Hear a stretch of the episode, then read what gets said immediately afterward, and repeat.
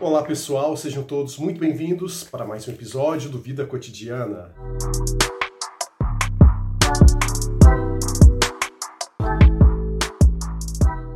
Hoje vamos falar de um tema muito importante que, querendo ou não, aqui na atualidade é pouco comentado sobre o lixo não reciclável.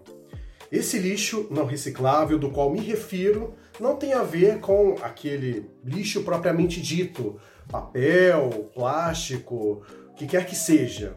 Estou aqui falando sobre um lixo do qual todos nós, querendo ou não, acabamos acumulando de maneira bem excessiva e que nos causa muito transtorno. É a questão do lixo no que se refere às informações em excesso. Hoje somos bombardeados o tempo inteiro por todo lado em relação às informações das quais estamos diariamente submetidos, sejam através de notificações do nosso celular, seja através de informações na TV, na internet de um modo geral e assim sucessivamente. Isso vem causando várias disfunções cognitivas que nos prejudica arduamente no desempenho das nossas funções, sejam funções sociais, no âmbito aí dos nossos relacionamentos, como também até mesmo funções laborais, é, funções no que tange introspecção e assim sucessivamente. Isso chama muita atenção porque causa os transtornos que aqui podemos elencar como comportamentais. Um dos subtemas que eu gostaria de falar aqui é que a nossa mente ela não foi programada para receber tantos estímulos num curto período de tempo. Isso a gente vê comumente através dos stories no Instagram, aquelas redes sociais de vídeos curtos, sejam ela o Kawaii, o TikTok e assim sucessivamente. Mesma hora que estamos recebendo uma informação sobre política, em seguida já recebemos uma outra sobre mercado de trabalho, sobre economia, sobre religião e enfim, sobre esses vários assuntos aí. Isso proporciona uma certa confusão mental que faz com que a gente não saiba aonde a gente está naquele momento, né? Por mais que pareça inofensivo você estar em um momento de ócio, rodando seu feed de notícias para lá e para cá, no longo prazo pode acarretar profundos problemas. Isso já vem sendo alertado por vários analistas do comportamento humano, cientistas e assim sucessivamente. Porém, as redes sociais, elas não querem que você fique sabendo muito desse tipo de informação, porque você, nessa história toda, é o produto. E é isso que as redes sociais é, tratam você, como de fato alguém que está usando apenas o serviço. Só que esse apenas, ele abre um tanto de informação que realmente acaba te prejudicando, seja no médio, no curto, como também no longo prazo, principalmente até no longo prazo. Outro ponto que vários estudiosos comentam é que esse estímulo excessivo a consumir tantas informações acaba por prejudicar nossa capacidade de raciocínio. Você fica um tanto quanto dislexo com relação a todas as informações que está recebendo naquele período curtíssimo de tempo. E por isso você pode observar que muitas crianças que estão excessivamente ligadas a smartphones, a jogos eletrônicos, não têm tanta capacidade de raciocínio assim. Teve um estudo, que inclusive vou deixar o link aqui na descrição, que a geração atual é a que tem o menor QI em relação às gerações anteriores. E grande parte dessa comprovação se deve ao excesso de estímulos e recompensas jogadas no ambiente. Por isso que no início do vídeo eu chamei de lixo não reciclável. Por quê? Por exemplo, você recebe notícias do que, está acontecendo do outro lado do mundo, coisas que não te afetam diretamente na sua rotina. O que, isso vai interferir no seu dia a dia? Por exemplo, saber que um famoso lá no Japão de repente cometeu uma gafe, falou uma bobeira o que, que, vai afetar no seu dia a dia? Saber que, por exemplo, o PIB da China subiu 5%.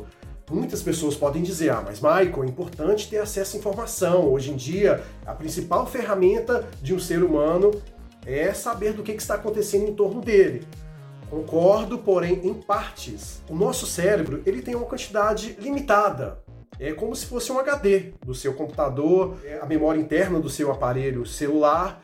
Ou seja, a gente tem que saber escolher sabiamente tudo aquilo que vai consumir porque esse excesso de informação acaba impedindo com que a gente tenha tempo e também raciocínio para pensar em outras coisas mais úteis que a gente pode exercer no nosso dia a dia. Por isso que eu sou a favor de um minimalismo digital. Minimalismo, ainda não fiz um vídeo sobre, mas pretendo em breve falar sobre esse assunto, é você escolher somente o essencial para que você possa ter uma vida saudável. Tudo que está em excesso acaba escondendo uma falta, como eu já disse no vídeo anterior.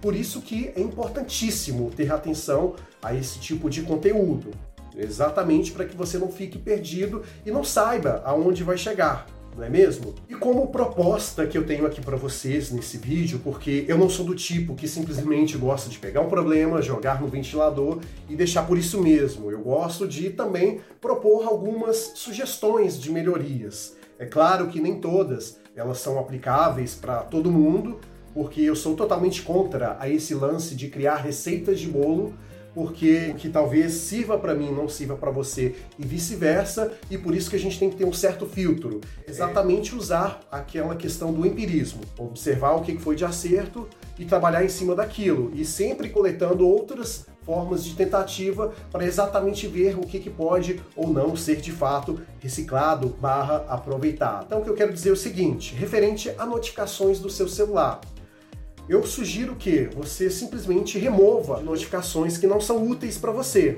Porque, por exemplo, que diferença vai fazer no seu dia a dia você ficar recebendo notificações de quem curtiu sua foto numa rede social, de quem te adicionou como amigo, é, notícias em geral, principalmente desses portais aí famosos, que realmente tudo para eles é notícia, uma fofoca aqui, outra ali. Essas redes e também a mídia competem pela sua atenção. O ativo mais precioso hoje que você pode fornecer às grandes marcas e o que elas estão o tempo todo correndo atrás, de fato, é a sua atenção.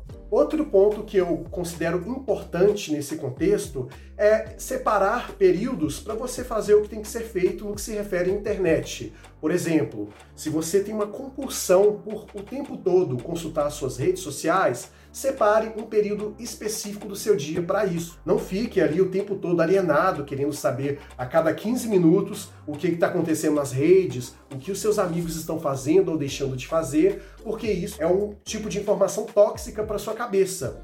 Imagina, você tem mil amigos no Instagram e você quer saber o que, que esses mil amigos estão fazendo todos os dias. Então separe, por exemplo, um horário de noite, no fim do dia para acessar as redes sociais. Ou então, de repente, 20 minutos de manhã, 30 minutos de tarde. Mas separe horários específicos para que você tenha uma certa disciplina e controle da sua própria mente em relação a esse quesito. Agora, uma dica que eu gostaria de dar realmente, que eu acredito que faz todo sentido, é você separar tempo para você mesmo, no sentido de você meditar, de você fazer uma leitura de um livro, assistir uma série que de fato faça alguma diferença para você, conversar pessoalmente com pessoas e ter uma vida minimamente social ativa, porque hoje as pessoas preferem o virtual. É claro que se uma pessoa que você gosta está do outro lado do mundo, por óbvio, é interessante você manter um contato ali com ela, mas tente fazer isso através de de repente uma conversa é, por telefone mesmo,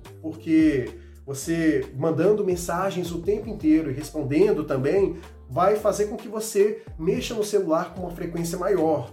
Agora, ao passo que você falando com ela, seja numa ligação ou numa chamada de vídeo, você está dando ênfase e atenção para a pessoa ali naquele momento.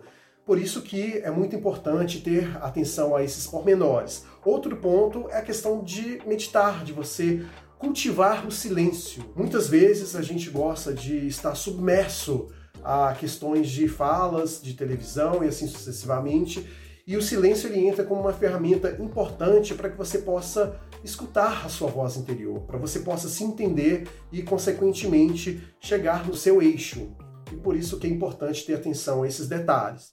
No mais é isso. Se gostaram aí desse conteúdo, que comentem dizendo o que achou se eu fui radical em algum momento, exagerado ou não, e quero muito entender o que você acha sobre esse tema, ok? Um forte abraço e até breve!